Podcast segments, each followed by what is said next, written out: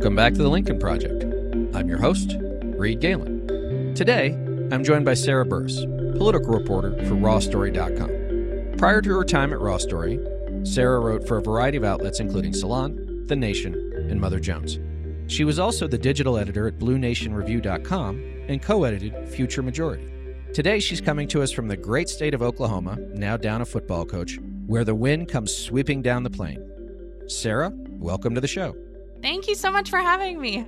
So, Sarah, let's get on to what's happening. It has been a busy week in Washington, D.C., as it always is nowadays. We have the Omicron pandemic. We have the Supreme Court hearing a direct challenge to Roe v. Wade.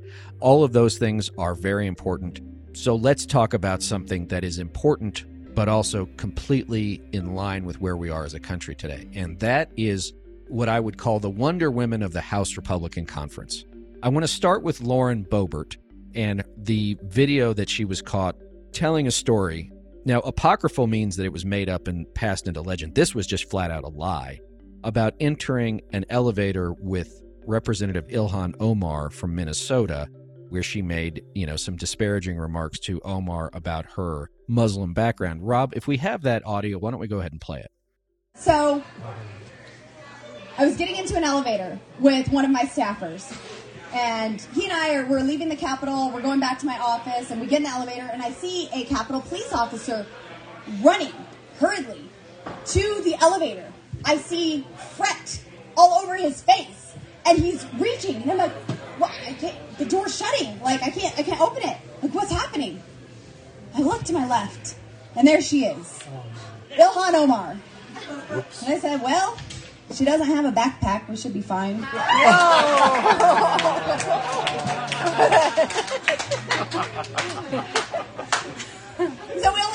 floor to go, and I was like, ah, do I say it or not? I looked over, and I said, oh, look, the Jihad Squad decided to show up for work today. So, Sarah, I don't even know where to begin here because it's so clearly made up. I mean, my personal belief is that Boebert is the loneliest member of the 435 members of Congress. She has no real friends. No one wants to hang out with her. This was not the job she was promised when she started running for Congress, probably as a joke last year. And now here she is. The only connection she has to humanity is this kind of real ugly performance where she knows that the uglier she is, the more her audience will like it. And what's sad is that she isn't even in sort of with the crazy caucus with the Matt Gaetz and Marjorie Taylor Greene. And from what I understand from folks on the Hill, she's also by far the dumbest member out of all of them. And that's really saying a lot. Well, the difference, though, is that Boebert suffers from a lack of intelligence, tact, couth, a whole bunch of things.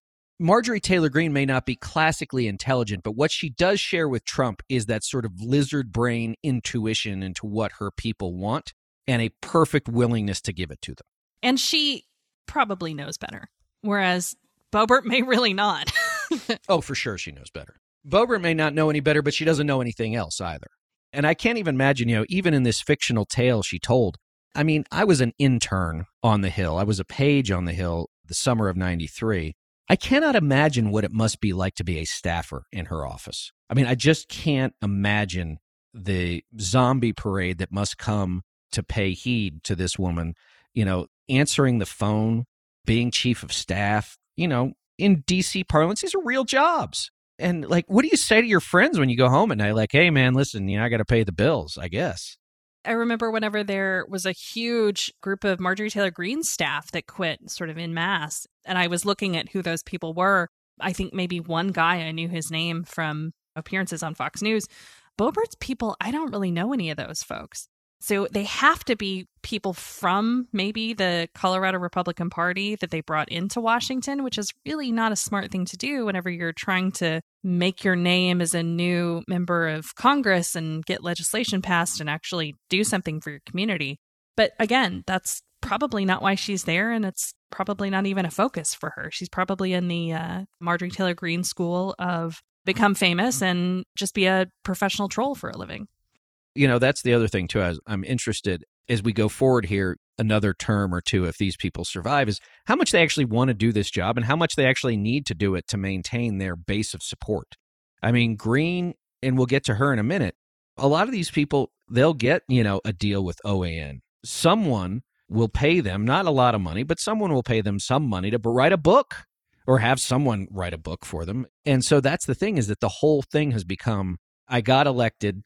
Now I'm going to build my name. I'm going to build the ability to raise money. And, you know, whether or not Marjorie Taylor Greene was a member of Congress from Georgia's, whatever, 14th district or whatever it is, or she's running a super PAC, she probably still commands a fair amount of money year in and year out from small dollar donors who just love her being on Steve Bannon every day. Mm-hmm. And she has nothing better to do because she's not in any committees. And if she goes into the House chamber, she's going to get fined for not wearing her mask. And well, and that's cost her sixty grand this year. Right? Yeah, that's like real money. That's real money. Although she's independently wealthy because her dad basically handed her his business and all of his money. You know, it's interesting. So Stuart Stevens, one of our senior advisors, wrote a book called "It Was All a Lie." Came out fall of 20. The paperback came out a couple of months ago. And the one thing, Sarah, that I was fascinated by, and I know we're a little bit off on a tangent here, was that I didn't realize that if William Buckley's father had not paid for the publication of his book and ultimately bought the publishing house, that his book probably never would have been published. So, this concept, this myth of the sort of pull yourself up by the bootstraps that the Republican Party has held on to for so long that frankly I was, you know, a true believer in for so long is horseshit. And Marjorie Taylor Greene is a perfect example of it. She didn't pull herself by any bootstraps unless they were $500 Lucchese's. and so is Donald Trump's. I'm reading David Cay Johnston's book, The Big Cheat, just came out yesterday. And he basically goes through all of the fraud, all of the Trump organization, Ivanka, Don Jr., Eric, all of it, and sort of ties everything together in a nice big bow because it just seemed like when we were in it, it was like one story after another, and we were just constantly trying to drink from, you know, the fire hose. And so you're starting to see that everything really is a lie. It is all a big cheat. And that is sort of the thing that people can aspire to in the Republican Party is how can we lie enough to make myself look like this great business person or this great member of Congress or whatever when it's just a lie. You're either an idiot or, you know, a fraudster. The bottom line is being willing to say and do anything within that orbit, within that power structure to advance. So let's talk about that. So Boebert goes off and says these things about Ilhan Omar, and immediately there are calls for her to be removed from her committees. It would make her the third Republican member after Paul Gosar and Marjorie Taylor Greene to be removed from committees. Although, to your point, I'm not sure they care. So, what difference does it make? But this led to a follow on fight between Marjorie Taylor Greene, aforementioned, and Representative Nancy Mace from South Carolina, another freshman member. Now, Mace, before we get into it, is interesting because she is one of those people who, not unlike a Kevin McCarthy, who we'll also get to in a minute, is trying to live in the middle of the highway and is getting run over by cars coming both ways. You know, in the immediate aftermath of January 6th, I had hopes that she was going to be someone like a maybe not up to the level of Cheney and Kinzinger, but someone at least closer in that ilk.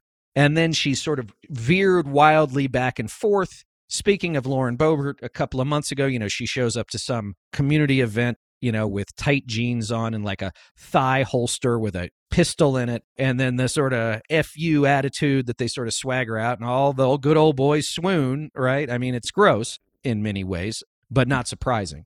So Mace goes on CNN this past Sunday and she says this. She says, quote, I have time after time condemned my colleagues on both sides of the aisle for racist tropes and remarks that I find disgusting, and this is no different than any others. This is in reference to what Boebert said about Ilhan Omar. Now remember that, Sarah, as you know, there must be 100% total adherence to the ugliness and racism that is inherent in the mainstream of the Republican leadership now. So Marjorie Taylor Greene, not one to let an opportunity in her mind go by, says this on Twitter.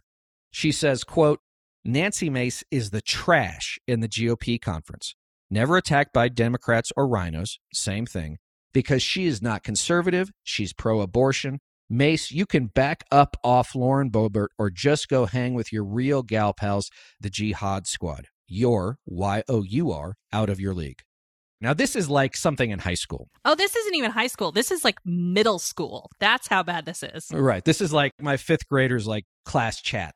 So Mace says it's your Y O U apostrophe R E. And while I'm correcting you, I'm a pro life fiscal conservative who was attacked by the left all weekend, as I often am, as I defied China while in Taiwan. What I'm not is a religious bigot, parenthesis, or racist. You might want to try that over there in your quote, little league. This is what batshit crazy written with emojis looks like. Um, she actually wrote that, right? This She is did. what batshit crazy looks like. So Marjorie Taylor Greene, back and forth here, gang. The ping pong continues. Just had a great conversation with President Trump about Nancy Mace. I absolutely love President Trump. He's our leader, which is interesting, right? She ran to dad, right, to tattle on her sister. Mace responds finally on Twitter I, like my freshman colleagues who don't think 9 11 was a hoax, this one, on the other hand, totally nuts, nut emoji. Don't look now, but it's MTG unable to take the heat, running to the principal's office to tattletale because she can't stand on her two feet. Bless her heart. Like, these are elected members of Congress. I mean, Sam Rayburn, Tip O'Neill, Bob Michel.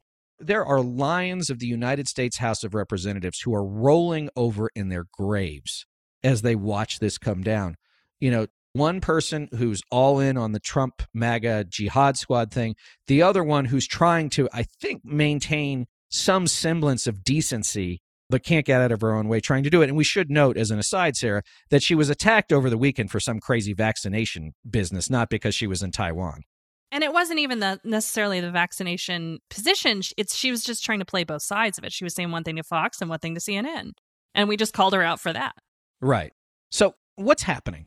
I mean, definitely the phrase bless your heart is like the southern smackdown of all time. That's the worst thing that you could close with. That's the might drop. Well, and just as an aside, you know, Mace and Greene were both called into McCarthy's office separately. When Mace came out into the hallway or onto the steps of the Capitol, one of the reporters said, Do you have anything to say? And Mace said, quote, bless her fucking heart, Oh, nice. Well done. which I think actually reduces the effectiveness.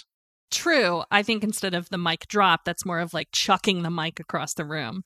So let's talk about McCarthy. He's minority leader of the U.S. House, embattled in his own right, has been, like Mace over the years, trying to find his footing with a foot in both camp inside the Republican Party, and that is an impossibility. Last week, over the Thanksgiving holiday, Marjorie Taylor Greene rips his face off, like he's no leader, he's not a true believer, blah, blah, blah, blah, blah. Then posts a tweet that says, just had a great talk with Kevin McCarthy. I believe in his vision, right? So he totally doubles over for her. So now he's got to deal with both of these members, and he can't get either one of them to do what he wants. He can't calm the playground. You know, Greene basically says, you know, Kevin, you can do whatever you want. You can sit me down in here and lecture me, but you know as well as I do, like, you need me more than I need you. And Mace probably said, Kevin, you are a weakling. You are a nutless wonder, and I don't really care what you have to say about anything. You know that this isn't okay, and you're sitting by and letting her get away with it because you're afraid of her. And then they both went out and said what they said. So it's just this weird circular firing squad where every time Democrats believe that like next year is hopeless, watch this stuff because this is not the end, right? Like they're just getting warmed up. This is the beginning for Democrats. If Democrats were smart, they'd be playing a lot of this up and talking about just the immaturity of the Republican Party and that this is the new standard for Republican Party. Whenever it comes to Kevin McCarthy, I don't know if you know about my my abilities, but I uh I'm telepathetic. Oh, really? Yeah, so I can really tell when people are lame. Uh, that's what being telepathetic is. And This is not the first speaker who's had to deal with the Nutter Caucus. This is what John Boehner used to talk about as just being like the reason that he would, you know, want to drink and smoke more. And then it, the same thing happened whenever Paul Ryan was brought in to be speaker, and he was just like, "This is a waste of my time," and basically just bailed on everything, you know, because he too could make more money as a lobbyist. So again, like this is happening over and over again, and it doesn't matter, you know, whether we we lose in 2022 and Kevin McCarthy becomes the speaker. You can clock his career with an egg timer. The dude's going to be gone in probably two years anyway. He'll just be eaten.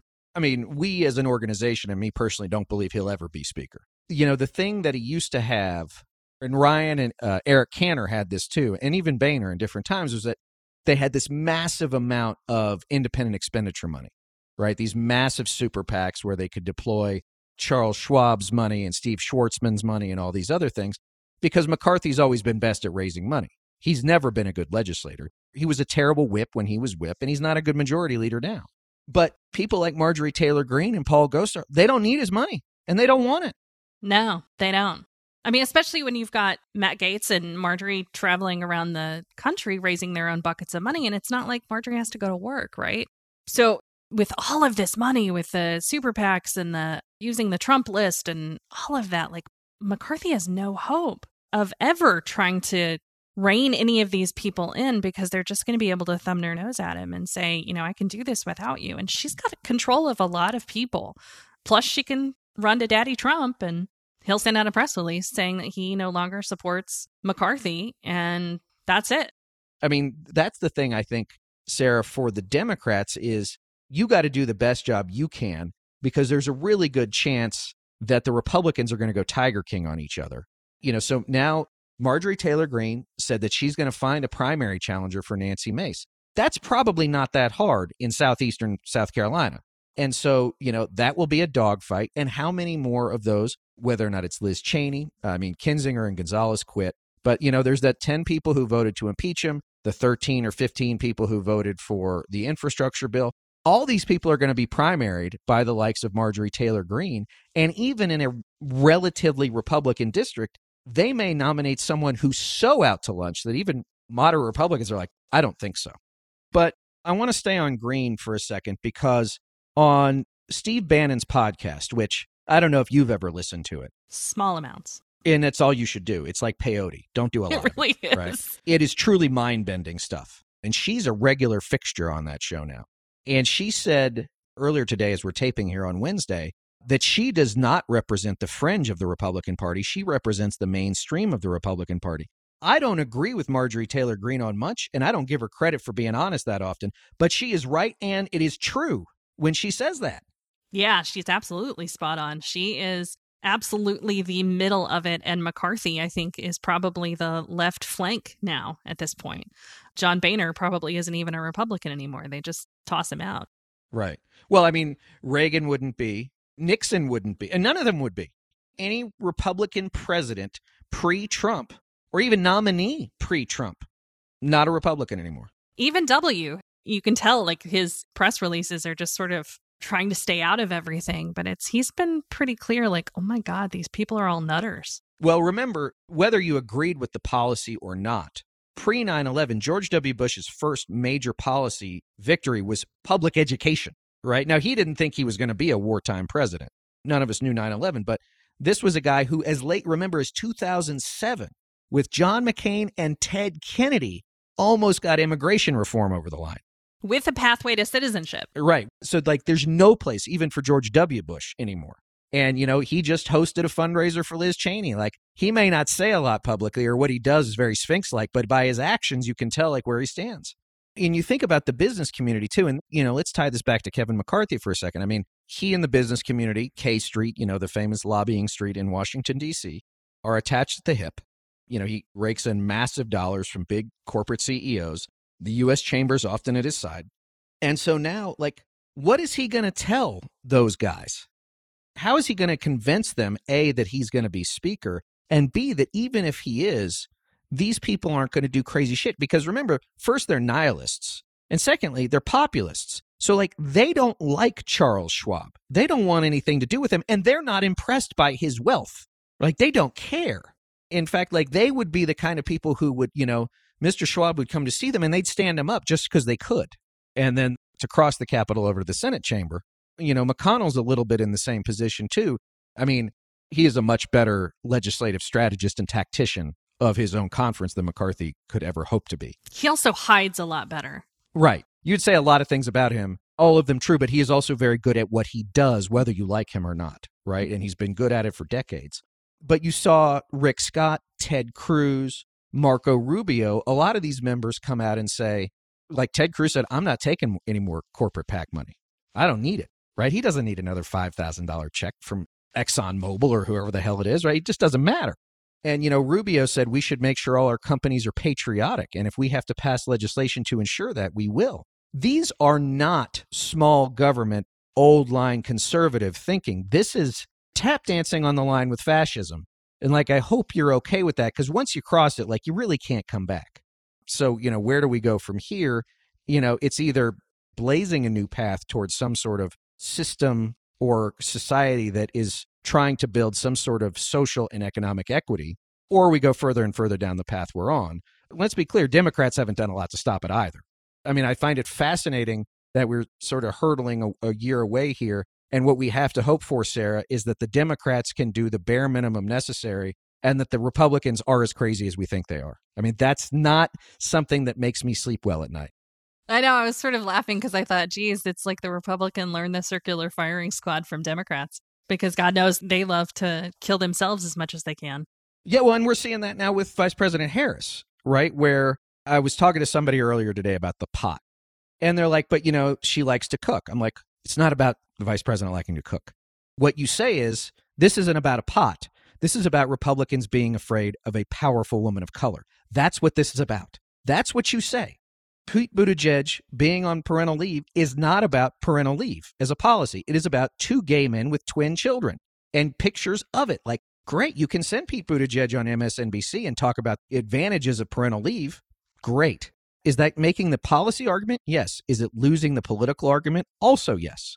Yep. I mean, it's funny to make fun of the pot thing and talk about, you know, this is just the tan suit issue, but it really negates the real conversation that Democrats should be having you know, it's not just Harris and Buttigieg, but we've got our Interior Secretary is Native American, and we've got a First Lady is actually coming to the Cherokee Reservation in Oklahoma on Friday. That's the first time anybody even connected to a president has come to a reservation in what, like six years, something like that. So it's really frustrating because Democrats are trying to be so representative of America. And yet, whenever that same world is attacked, they're not defending that kind of ideology that we support everyone. And it ends up sort of hurting them. It's just like, come on, guys, like this is not the first time. And we've done this for a long time now. We should have it figured out. And Democrats just keep screwing it up. So let me ask you this because as someone who spends a lot of time not only watching politics, but watching political media, what I am noticing now, and I, I could probably rattle off six or seven examples, the vice president in this silly pot being one of them, and Buttigieg being another, is that when the right wing rage machine spins up, the mainstream media and the left do one of two things. They either retreat immediately or they follow the Republican rage machine, but they never stand up to it. They never say this is horseshit. They never say, you know, well, Omicron, oh, you know, it must be election season again. Like, you're killing people. That's what you're doing, Republicans. You're not the party of life, you're the party of death. Chris Murphy from Connecticut said it this week. You stand up here and talk about being right to life. Three kids just got killed at high school. You know, 700,000 Americans are dead. You don't believe in life. It's a marketing slogan for them. But, like, what is it about, I guess, the mainstream media? Is it the perceived hordes out there? Is it the trolls? What is it? I think it is the trolls. I think that's one of the things that people are afraid of. But if you see Democrats and even progressives who don't even like to call themselves Democrats, they tend to want to fight on these issue based things. And it's not an issue, it's an emotion. And their response, it's that reaction. But these are all tan suit issues, all of these. And instead of saying the things that you do, we just react to it because immediately they're triggered by the emotions of it to their detriment. But if every confrontation comes down to fight or flight, there is no fight reflex. It's all flight. And I don't understand. Because the one thing we know, the one thing we've seen in practice, and we've suffered the consequences for it too, is that when you resist these people, they react badly, they show themselves to be who they really are, and they are eminently beatable. Yeah, they absolutely are. And you can also raise a hell of a lot of money off of it. If you come back and don't play the victim and instead, you know, give the you're killing people or I call BS on your pro life argument if you're going to basically have an unfunded mandate that women are forced to have children, which costs now like thirty to fifty thousand dollars. We're not having those kinds of arguments, and it's sad because I mean, as a somebody who used to raise money online, you could be making so much off of those fights if you just take them to Republicans. I've spent a lot of time as this stuff was coming up about Roe v. Wade, and we saw this going back into Texas And again, I Chris Murphy's speech yesterday, which Rob, maybe we can put the link to that in the show prep. He said, Don't talk to me about the sanctity of life. Don't come to me and talk to me about that because you don't believe in it. It's a marketing slogan. They don't buy it. If they truly cared about each individual life, they would do something about protecting their people, whether or not that's from gun violence, whether or not that's from a novel coronavirus, whether or not that's from 700 Texans freezing to death last winter. They have abdicated and abandoned their responsibility to protect the individual lives and property of Americans. And like we should say, you don't get to own the word life anymore. You don't. If they had to stack up dead Americans like cordwood and win an election or save Americans and lose, they'd stack them up like cordwood. There's no question in my mind. But let's continue on the idea that the Republican leaders don't really care about the life and health of others. So it was revealed this week that former Trump chief of staff Mark Meadows said in his forthcoming book that Trump tested positive for COVID 19 three days before his first debate with Joe Biden on September 26th. Trump has since lashed out at Meadows and said, quote, the story of me having COVID prior to or during the first debate is fake news, unquote, which of course means it's true. Yeah, it's a non denial denial. And what's true is that he did test negative. He just also tested positive. They did two tests and he wouldn't take a third one. Right. And so, I mean, as an old presidential advance man, I can tell you that anytime the president of the United States leaves the 18 acres, that's what they call the White House complex, it's like 60 people that go with him. It's the motorcade, it's all the Secret Service, all the military, the advance staff, the traveling staff, all the people at the event, you know, the volunteers, at that debate between security, staff, everything else, I mean, backstage alone, there were probably three or 400 people. And he knew what he was doing and he did it anyway. And then, you know, he got horribly sick and he got Regeneron and all the monoclonal antibodies. And here's the thing is that I think that he does believe he's immortal. And I do believe in his lizard brain, he thought if I get Joe Biden sick and he dies, all the better for me.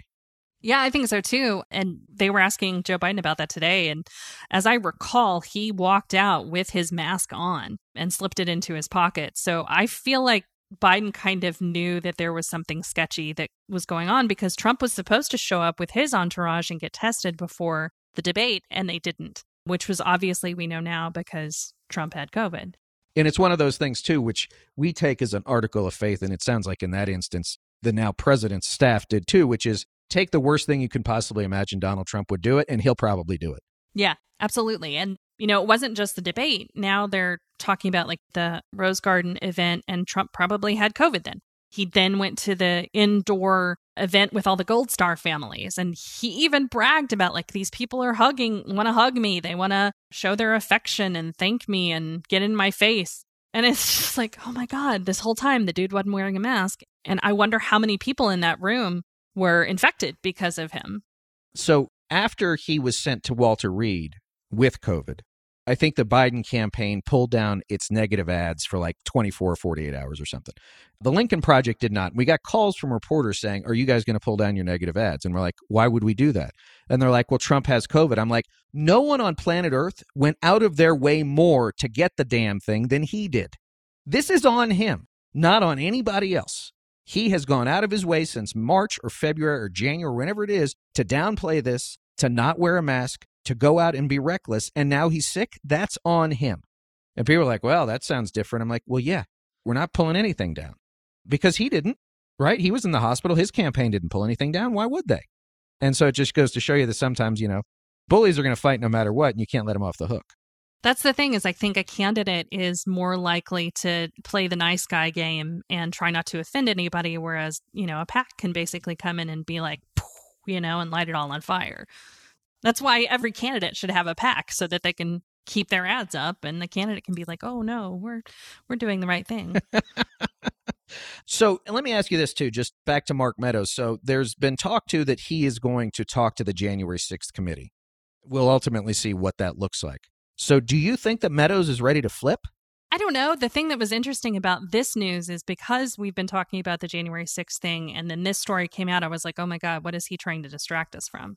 Right? Like, this was one of those things where you're like, oh, this is going to be the story of the day. So, what else is happening that they're trying to keep us from looking at? And I wonder if that's what Meadows is trying to signal, or if he's trying to cover himself by saying, here's this terrible thing that happens. I'm coming out about this. By the way, uh, I'm not actually going to talk to the committee about anything. I mean, it was an interesting thing. I mean, if Chris Christie sold 2,200 books, maybe this gets Mark Meadows to 2,500 books.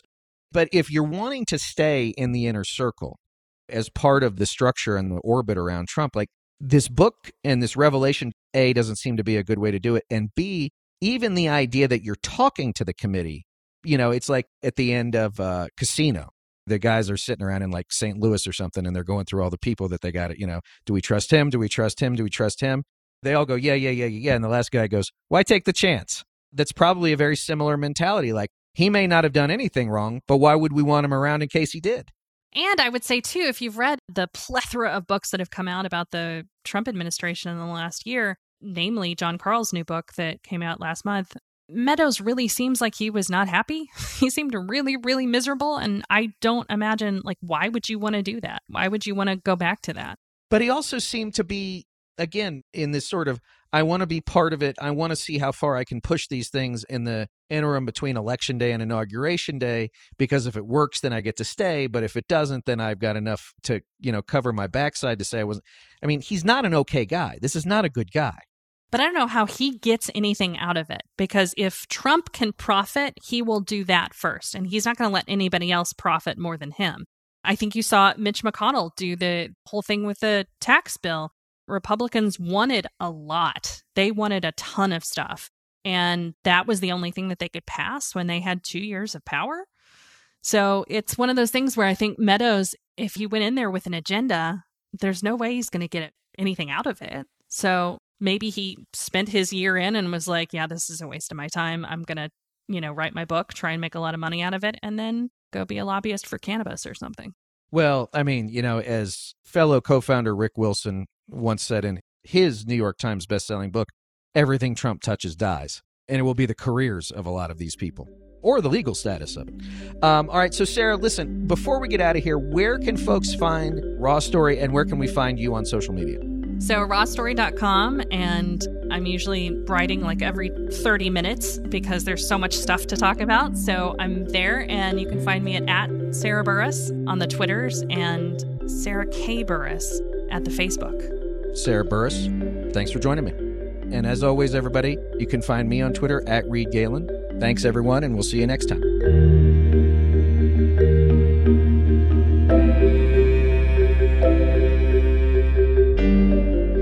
Thanks again to everyone for listening. Be sure to follow and subscribe to The Lincoln Project on Apple Podcasts, Spotify, Google, or however you listen. Don't forget to leave a five star review. To connect with us, Follow us on Twitter at Project Lincoln, and for more information on our movement, to join our mailing list, subscribe to our newsletter, or make a contribution to our efforts, visit lincolnproject.us. Also, be sure to check out our LPTV lineup, including The Breakdown with Tara Setmayer and Rick Wilson, which airs Tuesdays and Thursdays at 8 p.m. Eastern, as well as We're Speaking with Lisa Senecal and Maya May, which airs Wednesday nights at 8 p.m. Eastern. All shows you can stream live on the Lincoln Project's YouTube, Facebook, and Twitter pages. And we'd love you to join us for our newest show, Lunch with Lincoln, which airs every Friday at noon Eastern on our YouTube channel. For the Lincoln Project, I'm Reed Galen. See you on the next episode.